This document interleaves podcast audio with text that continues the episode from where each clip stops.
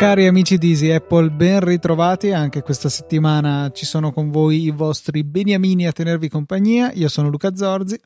E io sono Federico Travaini, sempre il solito, sempre quello, l'intro pure, tutto quanto resta quello. Luca, di nuovo oggi cosa c'è? Mm, niente, che ci sono virus con la corona che girano. Eh, fortunatamente. Penso che c- lo sappia chiunque purtroppo. Chiunque. C'è, c'è, un bellissimo sito a, a proposito eh, che non so se hai visto, che è gestito dalla Università John Hopkins che ti fa vedere in diretta eh, i dati ufficiali sul numero di contagi, il numero di morti e il numero di guarigioni. Eh, per esempio, in questo momento ci sono stati 2014 morti per eh, 15.084 persone che hanno avuto il virus ma sono guarite. È interessante, è ben fatto, te lo sto mandando adesso su, su Skype, eh, che ovviamente oh, spero di aver azzeccato l'indirizzo esatto, e lo mettiamo magari nelle note della puntata, così giusto come curiosità.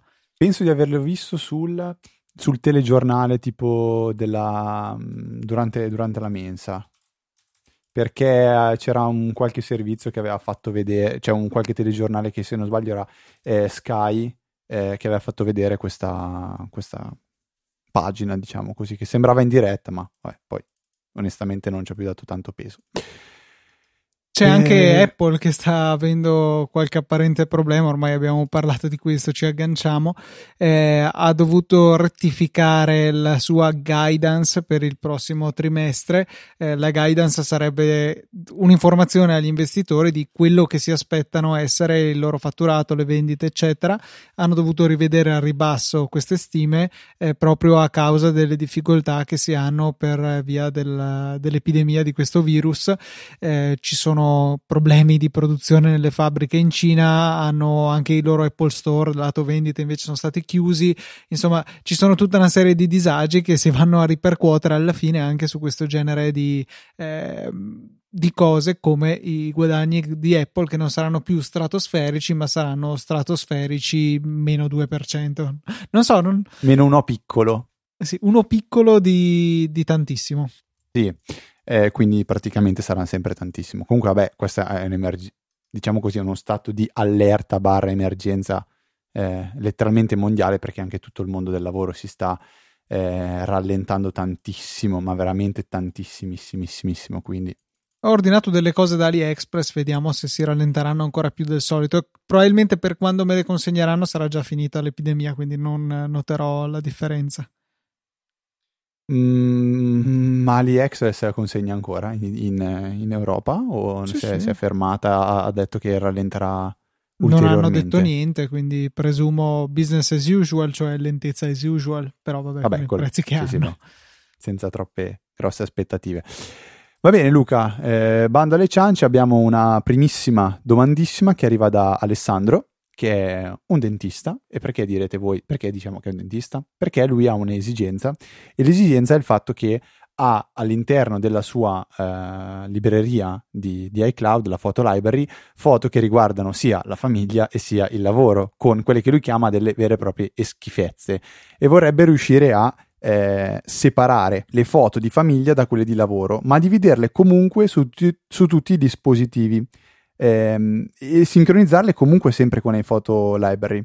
Dice potrei, potrei vole, vorrei poter vedere le foto di famiglia sull'Apple TV, ehm, ma, ma, ho paura che le, le, mie bimbe si imbattano in qualche foto di, eh, di quelle che lui chiama schifose che è penso un'esigenza un po' che hanno in tanti, anche io personalmente ho tante foto sia di lavoro e ehm, sia personali però io non avendo la, l'esigenza di, né, né, di avere figli né di, di, di, avere un Apple TV, ho deciso di ehm, tenerle separate tra ehm, Google Photos e uh, Photo Library, che però non è la domanda di Alessandro. Ma più che altro Luca, come fai, scusa, apro questa parentesi. Cioè, le cancello. Come Ok, le cancelli da iCloud e lasci che finiscano su, iPhone, su mm, Google Foto sì, esatto. e poi esatto. cancelli viceversa quelle... Cioè io faccio una foto e poi sostanzialmente mi rendo conto se la foto è qualcosa di, di lavoro, la vado a cancellare da, da, dalla foto library di iCloud, mentre se sono altre foto ovviamente restano, semplicemente così, restano lì. Ho capito. Eh, tornando, alla, se no, mi torna, tornando alla domanda di Alessandro, eh, non c'è un modo comodo, rapido e, e, semplice per ottenere quello che vuoi, eh, più che altro perché Oddio, sì, si potrebbe magari fare un, uno shortcut, un comando che vada a guardare tutte le ultime foto, guarda se sono state scattate nella zona in cui lavori e eventualmente ti propone di eliminarle. Però io adotterei un approccio diverso perché questo eh, come metodo di fallimento ha le foto schifose che appaiono potenzialmente a tua figlia, che non è l'ideale. Meglio piuttosto avere come metodo di fallimento tua figlia non riesce a vedere le ultime foto, o meglio, sull'Apple TV non compaiono le ultime foto. Io farei in questo modo, creerei un album che si chiama Apple TV, ad esempio, e andrei ad aggiungerci a mano le foto che vuoi che siano visibili sulla, eh, sulla televisione. In realtà immagino tu, questo sia per lo screensaver, poi non so se è possibile restringere anche l'accesso alla, alla libreria delle foto, proprio se vai sull'app foto volontariamente sull'Apple TV, eh, se in quel caso appunto è possibile eh, restringere l'accesso a un singolo album, scommetto di no. Però ecco, in questo modo almeno per il discorso screensaver si può fare, selezioni la, il tuo album eh, Apple TV da, dalle impostazioni, questo sono certo che si possa fare, e su iPhone man mano che scatti, man mano che ti ricordi, le aggiungi quelle giuste in modo che siano in questo album e quindi l'Apple TV le usi come sfondo. Non so se c'è la possibilità di restringere il campo. C'è un altro modo, però adesso che ci penso, e invece che fare un album normale, si può fare un album condiviso, un photostream condiviso. E mi sono abbastanza certo che sia possibile nelle impostazioni dell'Apple TV dare accesso solamente a, ai photostream condivisi in generale, plurale. Quindi, a meno che tu non abbia dei photostream condivisi con dei colleghi dove quindi le foto schifose vanno a finire dentro, fai un photostream condiviso anche con te stesso o generi il link e poi non lo dai a nessuno, lo dai a parenti e amici e lì dentro metti le, le foto che vuoi che siano visibili dall'Apple TV. Ecco, questo potrebbe essere una soluzione. È buffo come a volte, parlando ad alta voce, pur avendo pensato alla risposta prima di, eh, di darla in puntata, mi vengono in mente ulteriori metodi per raggiungere lo scopo, andarci vicino, insomma. Ma per questo che noi ti amiamo, Luca. Grazie, siete molto molto gentili e magnanimi. Bene, invece in settimana ho avuto un'altra esigenza io, che non c'entra niente con le foto, c'entra con le immagini e c'entra con qualcosa di automazione che a noi piace sempre. Forse fin... dovremmo trovare la prima puntata in cui abbiamo parlato di automazione, probabilmente la... se non è la 0 è la, è la 1. Eh... E cos'è, cos'è stata la mia esigenza? È stata quella di dover modificare, o meglio di convertire dei PDF in immagini perché avevo bisogno di caricarle su un sito e il sito accettava soltanto immagini. Io avevo un PDF. Bene, vi sfido a farlo su Windows senza, forse con Adobe Reader Pro si può fare, senza vi sfido a farlo. Su Mac, Luca, prima stavamo ragionando che è super semplice e basta usare Automator. Automator è un'applicazione che è già installata in, eh, su macOS, tanto per cominciare, e permette di creare delle applicazioni, dei servizi o tante altre belle cose ehm, che sostanzialmente eh, funzionano come ehm, shortcut su iOS, quindi una sorta di serie di istruzioni che eh, vengono definite all'interno della, di Automator quindi nel mio caso era seleziona delle immagini dal Finder, eh, trasforma, le, converti in, in, PDF, questo è un comando che è già dentro Automator, e successivamente salvale con, con nome, punto. L'applicazione poi funziona in diversi modi, si può creare uh, un'applicazione dove premendola, clic- doppio cliccandola parte l'automazione, quindi vi vengono chiesti i file del Finder, oppure si può creare come eh, flusso, quindi un'icona sul desktop e trascinando i file all'interno della, dell'icona parte Automator. Oppure ancora, dicevi tu prima Luca, come servizio, quindi clic destro col mouse e tra i vari ser- nella, nel menu a tendina ci sono i servizi e tra questi compare quello che abbiamo creato.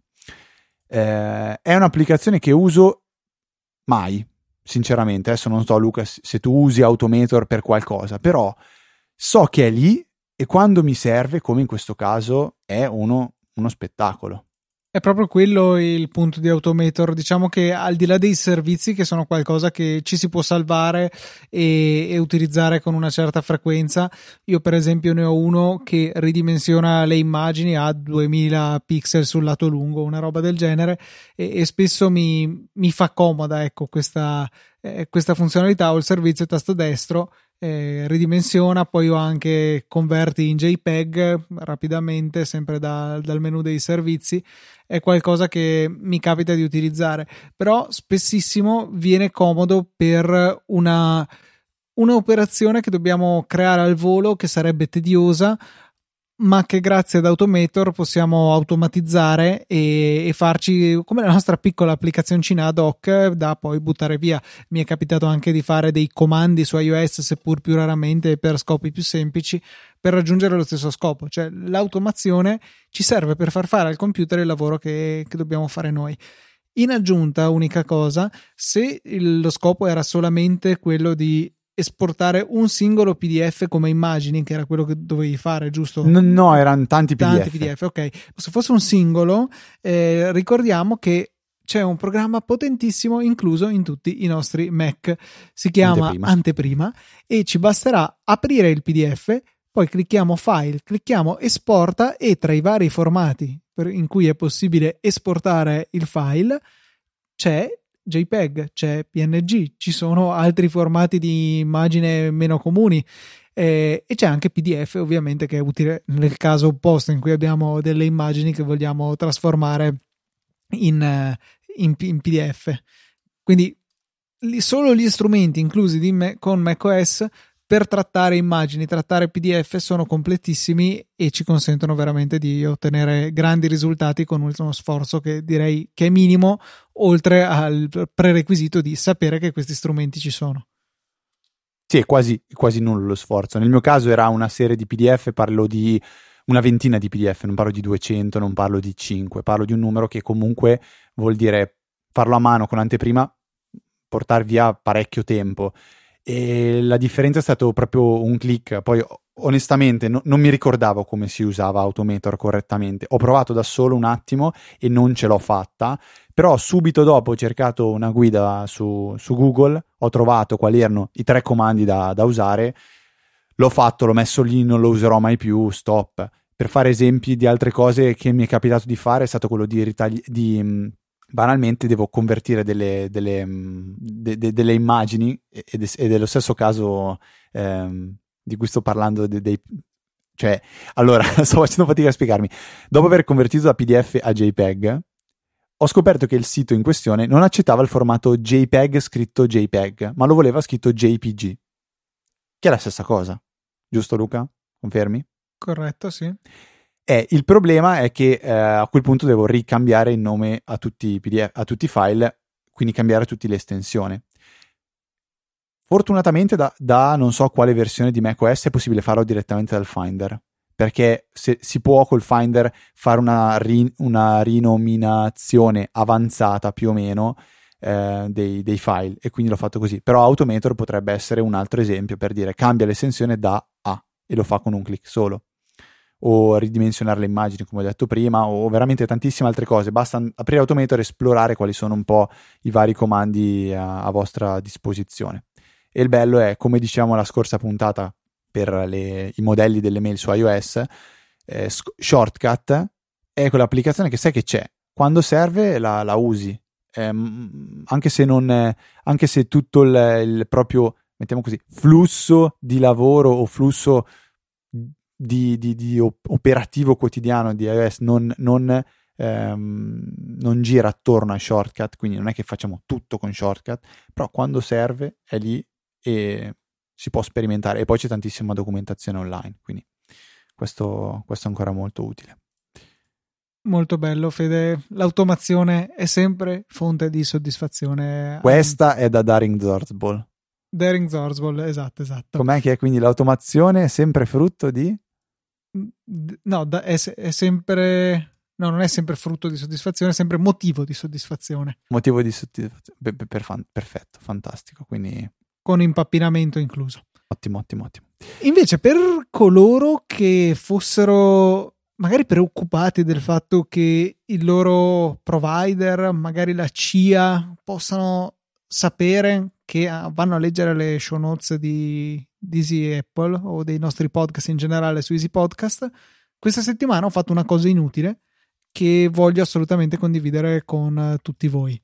La cosa inutile in questione è esporre il sito di Easy Podcast sulla rete Tor. Non so, tu Fede sai cos'è Tor?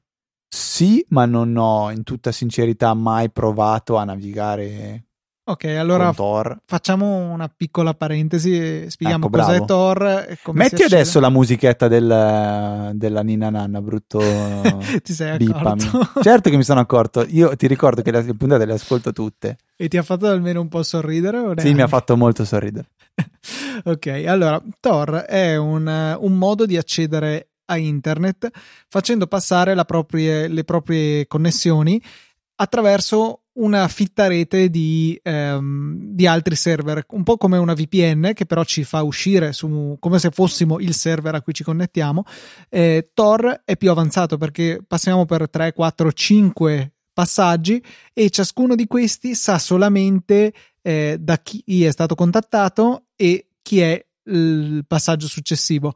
Quindi nessuno sa veramente chi sia l'origine della comunicazione e dove questa comunicazione vada a finire, perché ciascun passaggio è cifrato in maniera tale che il solo destinatario di quella comunicazione possa accedere. Un po' come una cipolla, una matriosca, si vanno a togliere pian pianino eh, gli strati fino ad arrivare al messaggio che viene inviato a google.com. Google.com risponde al nostro ultimo passaggio, che la cifra in modo che solo il passaggio prima possa leggerla, che la cifra in modo che solo il passaggio prima possa leggerla e avanti così finché non ci ritorna la, la comunicazione. Ci sono dei siti che, ecco, con Tor in questo modo si può accedere a siti qualsiasi perché semplicemente si rimbalza tra più server, tra più computer per vedere appunto per accedere ai siti utilizzando Tor ci sono vari modi. Su iOS ci sono delle applicazioni magari ve ne metto una nelle note della puntata. Su computer Windows Mac Linux non fa differenza c'è Tor browser in tutti quanti che alla fine è una versione modificata di Firefox oppure c'è il programma Tor da linea di comando che è un po' più complesso da utilizzare e utilizzando tutti questi strumenti si può anche accedere a dei particolari siti che sono disponibili solamente attraverso Tor, cioè se noi non utilizziamo questa rete non possiamo arrivarci. Sono dei ser- siti tra virgolette nascosti, hanno il particolare sito .onion come cipolla e eh, la maggior parte hanno degli indirizzi che sono casuali o pseudo casuali. Ad esempio potete arrivare su Easy Podcast se andate sul semplicissimo http due punti slash slash parentesi nella parentesi solo http e non https perché per ottenere un certificato di un dominio.onion bisogna pagare francamente è di un'utilità risibile quindi non l'ho comprato. Http due punti slash slash eln fmri46 qeyMYQP.onion e potrete vedere il sito di Easy Podcast passando attraverso Tor in maniera del tutto sicura e anonima. Niente, mi faceva ridere questa cosa per cui ho deciso di offrire ai nostri ascoltatori questo servizio. Ci sarà il link nelle note della puntata, come pure metteremo il link a una delle mille applicazioni per iOS che consentono di navigare tramite la rete Tor e The Tor Browser per computer desktop. Luca, scusa, io vorrei un attimo che tu mi richiedessi un attimo che, se so che cos'è Thor. Sai cos'è Thor? Una cipolla. Eh, effettivamente è una cipolla. No, eh, questa è una grande citazione, Luca, che spero tu abbia colto, perché altrimenti Pedro, non sto andando. Per me è la Il cipolla. Mitico Pedro, per me è la cipolla. Fantastico. Titolo della puntata, senza alcuna discussione, penso tu sia d'accordo. Va benissimo. È la cipolla questa puntata. Perché non ho capito perché hai detto tipo la cipolla o la matriosca. Cioè, se penso una cosa effettivamente dentro l'altra, penso più una matriosca. Ma anche la cipolla, cipolla. Se, cioè, ha vari strati che puoi sì, togliere. lo zorzi con lo chef, mm, lo zorzi in Russia con la vodka in mano, Cioè, ce, lo vedo, ce, lo vedo, meglio. Diciamo che sono aiutato nell'aver scelto la cipolla dal fatto che, che sei è. No, che è comune il, assimilarlo alla cipolla e significativo il fatto che i domini sono punto onion. Ok, giusto. Va bene, effettivamente. Comunque, se cerchiamo, se cerchiamo, cipolla su Easy Podcast, troviamo la puntata 31 di eh, TechMind, Mailbox, VPN, Proxy e Tor, che dice si parla dei potenziali problemi di Mailbox, di VPN, di Proxy e del router cipolla. Quindi, seconda apparizione del termine cipolla sul nostro sito. Beh, ma questa volta, ma sicuramente abbiamo citato in passato. In puntata, Pietro. però magari non abbiamo scritto dove il motore di ricerca possa trovarlo. Eh, ci sta, ci sta, soprattutto perché. Tra l'altro, io continuo a lamentarmi di una cosa con te, spero che lo facciano anche i nostri ascoltatori, oppure è una realtà, è una necessità assolutamente fittizia, che il nostro motore di ricerca si ferma a una pagina di risultati. Eh, è vero, eh, perché non avevo voglia di fare la paginazione, quindi pagina 1, 2, 3. E quindi ho deciso... Sono. Quindi ogni volta io devo capire, di, cerco di affinare la ricerca quando devo cercare qualcosa sul sito. È fantastico. Mostra i primi 15 e basta. Ma è un esercizio di astuzia e di ingegno. Beh, basta mettere uno zero, far mostrare i primi 150, no? Eh, sì, ma poi le pagine diventano enormi. No, è giusto che vi dobbiate sforzare. Vabbè. Niente. Eh, altra, Luca, mm, così, piccola necessità che mi sono ritrovato ad avere durante questa settimana. È, è, è una puntata un po', ehm, come si dice, stretta, siamo ehm, magra, magra di contenuti perché stiamo registrando con veramente pochissima distanza dalla puntata precedente. E ehm, qual è, qual è stata la mia necessità? Quella di realizzare un piccolo video che eh, non avevo la più pallida idea di come realizzare. Era un video promozionale, per metterla così, ehm, e ho pensato di farlo con iMovie. E ho pensato di farlo con l'iPad. Perché ho detto, ma sì, è, è proprio l'occasione dove devo creare un contenuto, un contenuto che posso creare con un'applicazione tutto sommato semplice e anche abbastanza eh, consolidata, perché si parla di iMovie su iPad, non si parla di Premiere su iPad appena rilasciato, super complicato, quant'altro. Allora prendo il mio iPad, apro iMovie e avevo bene in mente cosa dovevo fare. Dovevo sostanzialmente prendere quattro immagini e fare un filmato con quattro immagini, con mezza animazione. Cioè un crossfade tra un'immagine e l'altra e magari boh, qualcosa che, fa, che, che desse un po' di movimento al video, che non fossero semplicemente quattro foto una dietro l'altra. E tutto sommato sarebbe potuto essere facile se non che le mie foto erano su Google Drive e eh, l'applicazione Files non aveva voglia di funzionare con Google Drive.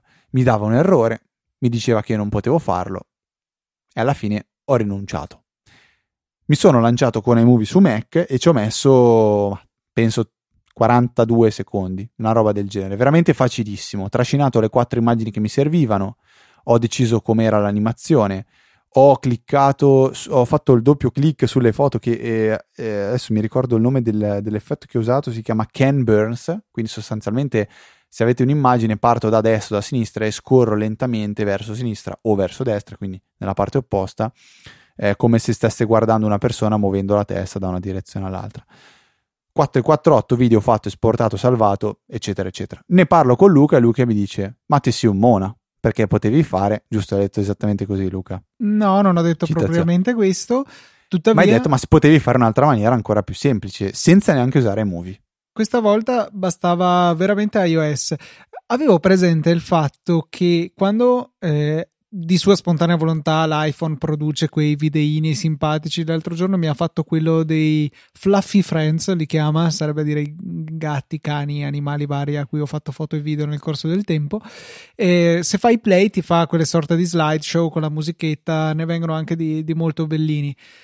Ecco, quei video lì è possibile esportarli, condividerli e quindi ho pensato probabilmente è possibile anche farlo per degli album creati da noi la risposta è sì, è possibile, basta andare nella sezione album dell'applicazione foto su iOS, creare un nuovo album, inserire un certo numero di foto e video al suo interno, devono essere non troppo pochi perché sennò non, eh, non vi propone di fare il, il video.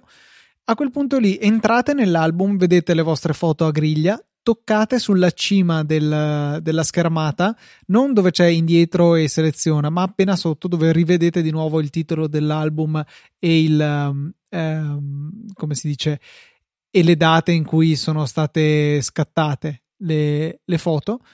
A quel punto lì, nella parte eh, iniziale dove che dove entrate insomma di questa schermata c'è il play cliccate play e vi creerà il video questo è il mio dove ho fatto una cozzaglia di foto che non hanno nessun senso. E la cosa bella è che basta osservare nell'angolo in basso a sinistra c'è il classico pulsantino di condivisione di iOS. Possiamo scegliere come inviarlo. Io l'ho inviato con airdrop al mio Mac e ho ottenuto un file in 1080 con eh, le, tutte le transizioni la musichetta eccetera nelle opzioni di esportazione, le vediamo in alto, possiamo scegliere se esportarlo come video orizzontale o come video verticale se siamo delle brutte persone, oppure se dobbiamo poi magari metterlo su Instagram come storia, non lo so, ecco, quello potrebbe essere un motivo. Esatto, io non ci avevo assolutamente pensato, però tutto sommato questo è, è una soluzione super semplice per fare un piccolo videetto eh, direttamente da, da iPhone e il risultato che comunque Luca mi ha mandato è carino. C'è anche la musica che io in realtà non avevo assolutamente messo. E quindi bene bene. C'è, c'è, c'è qualcosa di più semplice di quello che pensavo fosse già semplice. Pazzesco. Un'applicazione che voglio consigliare Luca e poi un bel sito. Anzi due belli, bei siti visto due che belli siti. Due belli sito. Facciamo così. O due bello siti scegli tu. Allora Partiamo con ordine. Punto 1. Un sito, questo è un po' poco Apple, ma è un po' è bello nerd, è un sito di un certo Dan Mumford, che io inizialmente quando ho detto boh, sarà il cantante dei Mumford Son, e invece no, assolutamente. È un artista che realizza dei poster fantastici a tema gaming o um, cinema. Quindi se voi andate su dan-mumford.com o andate nelle note della puntata, trovate un sito con una quantità di figaggine senza confronti. Quindi eh, poster di Star Wars, poster di Avengers, poster anche di Angry Birds, di Stranger Things, di un miliardo di cose con uno stile eh, molto neon. Ehm, bellissimo. A me ne è stato regalato uno, per questo ve lo sto raccontando. È stato regalato un poster di Star Wars e per me è, una di quelle cose che quando l'ho visto ho detto vabbè ok questo devo condividerlo, devo parlarne agli amici nerd, devo parlarne assolutamente anche a Luca perché è un ottimo ehm, sito da tenere nel cassetto per anche eventuali regali perché sicuramente qui c'è dell'ottimo materiale per un eventuale regalo di Natale, di compleanno a, a qualche amico ehm, alla fidanzata o comunque un familiare, mettiamola così. Ehm, veramente, veramente bellissimo. Dan Mumford è il nome del, dell'artista. Sono cose sbaglio, molto carine, ma non, non, le vedo, da, cioè non saprei cosa farmene. Più che osservarle. Beh, si appendono. Comunque ci sono anche eh, tributi a band tipo Foo Fighters, tipo Iron Maiden. Cioè... Sì, sì, no, Fede, dico che cioè, non è qualcosa che appenderei in giro, ecco. Ah, non la, cioè quello di Star Wars? No, nessuno di questi. Cioè, un, un quadro del genere non mi piace. Cioè, mi piace da vedere, apprezzo la, la sua bellezza, ma non è un poster. Allora, dimmi quali vorrei. sono i quadri da appendere. Cioè, che, che quadro ti compressi e ti appenderesti in camera? Nessuno? No, un paesaggio, cioè più che altro poster, foto, mm, cose di questo ah. genere. No, a me come idea piace. Fa un po', un po' nerd, un po' ambiente Vabbè. Eh, questo comunque era il primo consiglio. Il secondo è un po' sulla falsariga di questo. Cioè, sempre in tema regali, ho trovato uh, un sito che mm, il nome secondo me suona molto molto familiare, che sostanzialmente è My Ravensburger, penso si chiama Ravensburger, io l'ho sempre pronunciato così in maniera totalmente imbarazzante, cioè quella eh, azienda che produce i puzzle qualsiasi puzzle ci sia in giro nel mondo, penso sia fa- stato fatto dalla Ravensburger. Cos'è il sito invece My Ravensburger? Beh, lo dice un po' la parola stessa. È un sito dove voi potete andare ad acquistare un puzzle ehm, personalizzato, quindi con la vostra foto, col vostro collage di foto e vi arriva nella scatola personalizzata e a un costo che a mio parere è anche tutto sommato accettabile. Perché? Perché io avevo voglia di fare un regalo simile ehm, e ho curiosato inizialmente Stampa su tela. Stampa su tela è il sito che uso 99% delle volte che voglio stampare una foto, metterla su tela, metterla su un laminato, metterla su un, un um, PVC, cioè è un sito a cui faccio veramente molto affidamento. A Natale mi sono stati regalati anche dei cuscini con delle, delle foto veramente bello, però il puzzle che offre stampa su tela è un puzzle da tipo 70-80 pezzi, cioè una roba ridicola, non è un puzzle, sono dei pezzettini da mettere insieme per poi fare un'immagine. Mentre qui sul sito di Rav- My Ravensburger si parla di puzzle da 100 pezzi fino a 1500 pezzi.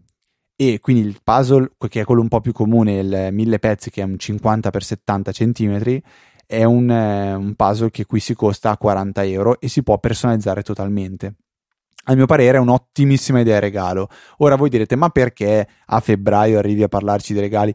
Boh, non lo so perché poi arriviamo sempre in fondo a Natale e, e, ci dimentichiamo di tutte queste belle cose o quando arriva un compleanno ci dimentichiamo. Io invece mi tengo in, um, in una mia cartella tutta una serie di possibili regali che quando ho bisogno di farne uno vado a spulciare per dire ok forse questo può andare bene, questa è una buona idea e quindi mi segno in questo caso in Todoist eh, la persona a cui penso po- possa essere regalato questa cosa oppure nessuno se è un regalo generico e e poi il link al, al prodotto, al sito. in questo caso penso sia un'ottima idea. Luca, ti appenderesti mai un puzzle personalizzato in camera? Non ti piacciono i puzzle? No, no, no, mi, piac- i, i piacciono, mi puzzolano. E, okay. e sì, quello me lo, me lo, attaccherei, cioè perché rappresenterebbe qualcosa e al di là del fatto di averlo dovuto ricomporre, è più che altro l'immagine che probabilmente mi piacerebbe. Dipende, chiaro, se tu prendessi eh, una di queste cose di Dan Mumford, la, la puzzleizzassi e me la regalassi, lo comporrei e poi lo ridisferei, lo rimetterei nella scatola. Non, non penso lo appenderei. Ma in realtà, secondo me, il puzzle appeso fa veramente una bella figura. Eh, sì, um... ma deve essere un soggetto che mi piace.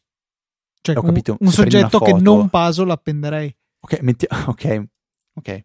Però, cioè, devi fare un puzzle personalizzato, metti una foto che ti piace e te lo appendi. Questo, questo senz'altro. Ok, questo è un po' il giro da fare. L'ultima cosa, Luca, che volevo consigliare è un'applicazione. Come ben sapete, io sono Reddit dipendente. Assolutamente, ormai penso sia patologico. L'applicazione ufficiale mi, mi, piace, mi piace perché è molto semplice, è veloce da usare, è, ehm, è tutto sommato anche una grafica piacevole, però mancano, a mio parere, alcune funzioni. E una di quelle che odio in assoluto di più, eh, per, il fa- per il fatto che non ci sia, è quella di poter vedere quali sono i post a cui hai messo l'upvote. Quindi voi sapete che in Reddit si può mettere un voto più, un voto meno, che sono rispettivamente l'upvote e il downvote, e poi c'è la possibilità invece di eh, salvare un post, quindi mettere una sorta di segnalibro. Cosa che però mm, mi capita veramente di raro di, di rado di fare, un po' come su Facebook, dove io non ci sono più ormai da quasi due anni, però c'è il like e poi c'è anche la possibilità di salvare il post. Io quando usavo Facebook mi trovo spesso a riguardare i like che avevo messo perché a volte lo mettevo su qualcosa che poi magari volevo rivedere o far vedere a qualcun altro. Cioè ho messo like a questa foto qua, a questo video qua, a questo articolo qua, poi cavolo voglio andare a recuperarlo, voglio vederlo e inizialmente anche su Facebook non si poteva fare, dopo invece è stata introdotta questa funzione. Su Reddit era un po' lo stesso discorso, cioè il più, il, il, la freccia in su la metto ehm, spesso perché poi voglio andare magari a rivedere ehm, gli articoli o i post a cui ho messo il più, ma non si riesce. Quindi viene in aiuto un'applicazione che è molto molto famosa, che è l'applicazione forse più ehm, di applicazione terze parti più usata per Reddit che si chiama eh, Alien Blue. È un'applicazione molto più complessa dell'applicazione nativa di Reddit, si possono fare molto, molte più cose. Ehm, Quindi cosa faccio? Tengo sostanzialmente entrambe le applicazioni configurate, perché per una navigazione più casual mi piace usare l'applicazione ufficiale. Quando devo andare a recuperare un post a cui ho messo il pollicione verso l'alto, vado a usare Alien Blue, che è un'applicazione gratuita, quindi non costa niente scaricarla e configurarla. A pagamento ci sono delle funzioni aggiuntive ehm, onesta- di cui io onestamente non ho mai sentito la necessità. Quindi può essere che anche voi eh, a voi possa fare più comodo. Se non avete mai usato Reddit, siete dei pazzi, siete totalmente dei pazzi. Capisco che non è una cosa semplice. Luca, tu non so se usi Reddit quotidianamente o di rado, sporadicamente o mai, o solo se trovi un link. Una volta a settimana direi entro, sfoglio due o tre subreddit a cui sono iscritto e do un'occhiata. Ma nulla la, di ossessivo. Eh, la cosa difficile secondo me è, è capire Reddit all'inizio, come usarlo perché si tende a, non lo so, mettere, a iscriversi a troppi, eh, troppi subreddit, poi si leggono tante cose non interessanti e, e invece io trovo un ottimo mix di cose interessanti di sostanzialmente ogni argomento perché se voglio seguire notizie di League of Legends le seguo lì, se voglio seguire notizie di Apple le seguo lì, se voglio seguire notizie dico una stupidata sul coronavirus, le posso sempre seguire lì, tutte in un solo feed e allo stesso tempo ho tante cose divertenti, cioè puoi mettere le foto del paesaggio che a te può piacere, il, non so come si chiama, mi viene in mente... Um, boh, non mi ricordo il nome del subreddit dove si postano foto di paesaggi fantastici, eh, foto di wallpaper o um, praticamente qualsiasi, qualsiasi cosa. Eh, c'è, c'è, c'è, uno dei miei preferiti che si chiama Animals Doing Stuff, dove ci sono animali, cani, gatti o qualsiasi altra roba che fanno cose strane. Quindi nel mentre ti scorri eh, le, le, notizie serie ti trovi anche magari il gattino che ti fa sorridere. E mi piace veramente, veramente tanto, ma penso di averlo detto più di qualche volta. Molto bene, Fede. Direi che non ci resta che appropinquarci alla fine della puntata con il prodotto della settimana, un mio acquisto di sabato consegnato domenica grazie a Amazon. Avevo bisogno di un cavo USB-C to USB-C di ricarica del Mac che fosse un po' lungo perché mi serviva a tenere la presa più distante, il caricabatterie più distante dal Mac ho comprato questo oggettino di una marca notissima che è la famosa Nimaso, magari è nota, magari no, io non la conoscevo, è uno di quei classici connettori eh, metallici col cavo di tela che adesso è molto diffuso, insomma, è disponibile in tre lunghezze, 1, 2 o 3 metri, io ho scelto quello da 3 metri e a, a, differenza di altri cavi lunghi che sono disponibili su Amazon supporta e, e, a differenza dello stesso cavo di Amazon Basics che costa uguale se non sbaglio questo costa 9 euro eh, supporta fino a 100 watt di ricarica quindi 5 ampere a 20 volt con USB-C power delivery che è molto importante per mantenere comunque una buona velocità di ricarica anche con un cavo lungo e, um, il cavo funziona molto bene, l'ho utilizzato sia con il caricabatterie originale Apple del mio Mac, sia con l'Inatec da 60 watt che ho da diverso tempo e è molto molto comodo, funziona bene. E unica cosa, si scontra con il solito problema che i cavi USB-C non sono tutti uguali. Tempo addietro invece avevo comprato un cavo Thunderbolt 3 che esteticamente è identico, lo stesso genere di eh, felpatura, di telatura sul, di rinforzo sul cavo, il connettore è anche molto molto simile, tuttavia tutt'altro cavo, stessa estetica ma potenzialità molto diverse, la stessa capacità di ricaricare ad alta potenza ma in più la velocità di Thunderbolt 3. Questo dal punto di vista dati è un cavo USB 2, quindi molto lento. Eh, ci sono altri cavi che magari sono USB 3.2 ma ricaricano solo, non so, sparo a 30 watt. Insomma, è un mondo molto complesso quello dei cavi USB-C e bisogna stare attenti quando si acquista. Ehm, però per dire, ecco, questo qua che è solamente adatto a ricarica e non a dati, non essendo appunto un cavo Thunderbolt, eh, risulta molto più economico. Il cavo Thunderbolt penso di averlo pagato 25 euro, una cosa del genere, e anche molto più corto. In alternativa, Luca, c'è un cavo che, che io ho invece, che, che praticamente è tutto in acciaio, sempre USB-C, USB-C. Eh, vi lascio il link anche di questo come possibile alternativa, magari un po' più ehm, nobile, nobile non nel senso di nobiltà, ma nel senso di materiali pregiati, perché in acciaio non è più in, in nylon. Ecco. Luca, Comunque, eh, ecco, il cavo che avevo preso Thunderbolt era lungo, non mi è dato capire quanto, penso un metro e ottanta, una cosa del genere, no, un metro, e l'avevo pagato ben 24 euro. E è interessante che secondo Amazon questo, il pacco è stato consegnato, consegnato a un receptionist firmato da due punti, cassetta L apostrofo etere. Cassetta l'etere è il mio receptionist. Bellissimo questo, è una prima. Beh, ma, ma mica... Ti è, già, ti è, già, capitato più di una volta che ti lanciassero i pacchi dentro? Sì, sì, sì, sì. quello ci sta, per, però eh, scrivere come receptionist, mentre invece quello di, di, domenica, che anche quello è stato inserito nella cassetta delle lettere, c'è scritto il pacco è stato lasciato nella cassetta delle lettere, non è una receptionist. Mm, ok, ci sta. Vabbè, dai, apprezza almeno che abbia scritto cassetta lettere e non eh, assorrata. Vabbè, Luca, dai, passiamo alle cose serie. Ringraziamo chi ci ha supportato anche tutta questa settimana con una donazione che ricordiamo si può fare su PayPal Blue, Blue, Blea, no, Blea, no Blue, Blea, nel senso PayPal, diciamo, sono i più cattivoni. Poi c'è Hype, quindi direttamente tramite Apple Pay, e poi avete anche Satispay, quindi Esatto, Satispay è il nostro metodo preferito dal punto di vista economico, ma anche Apple Pay ci va molto bene. Peggio Spotify, sì, Spotify, eh, PayPal, tutti PayPal. i nomi Spotify, difficili. Come ti è venuto? Non lo so, potreste regalarci un abbonamento a Spotify. No, do due so. ascolti su Spotify. e non ascoltate Apple su Spotify. Ringraziamo Grazie. invece i nostri donatori di questa settimana che sono Davide T, Laura R, Davide T di nuovo perché la settimana scorsa mi era rimasto fuori, perdonami Davide, Riccardo Innocenti e Marco De Jesus Maria. Grazie mille per il vostro generoso supporto. Se anche voi volete unirvi, sezione supportaci del nostro sito, c'è tutto quello che vi serve sapere.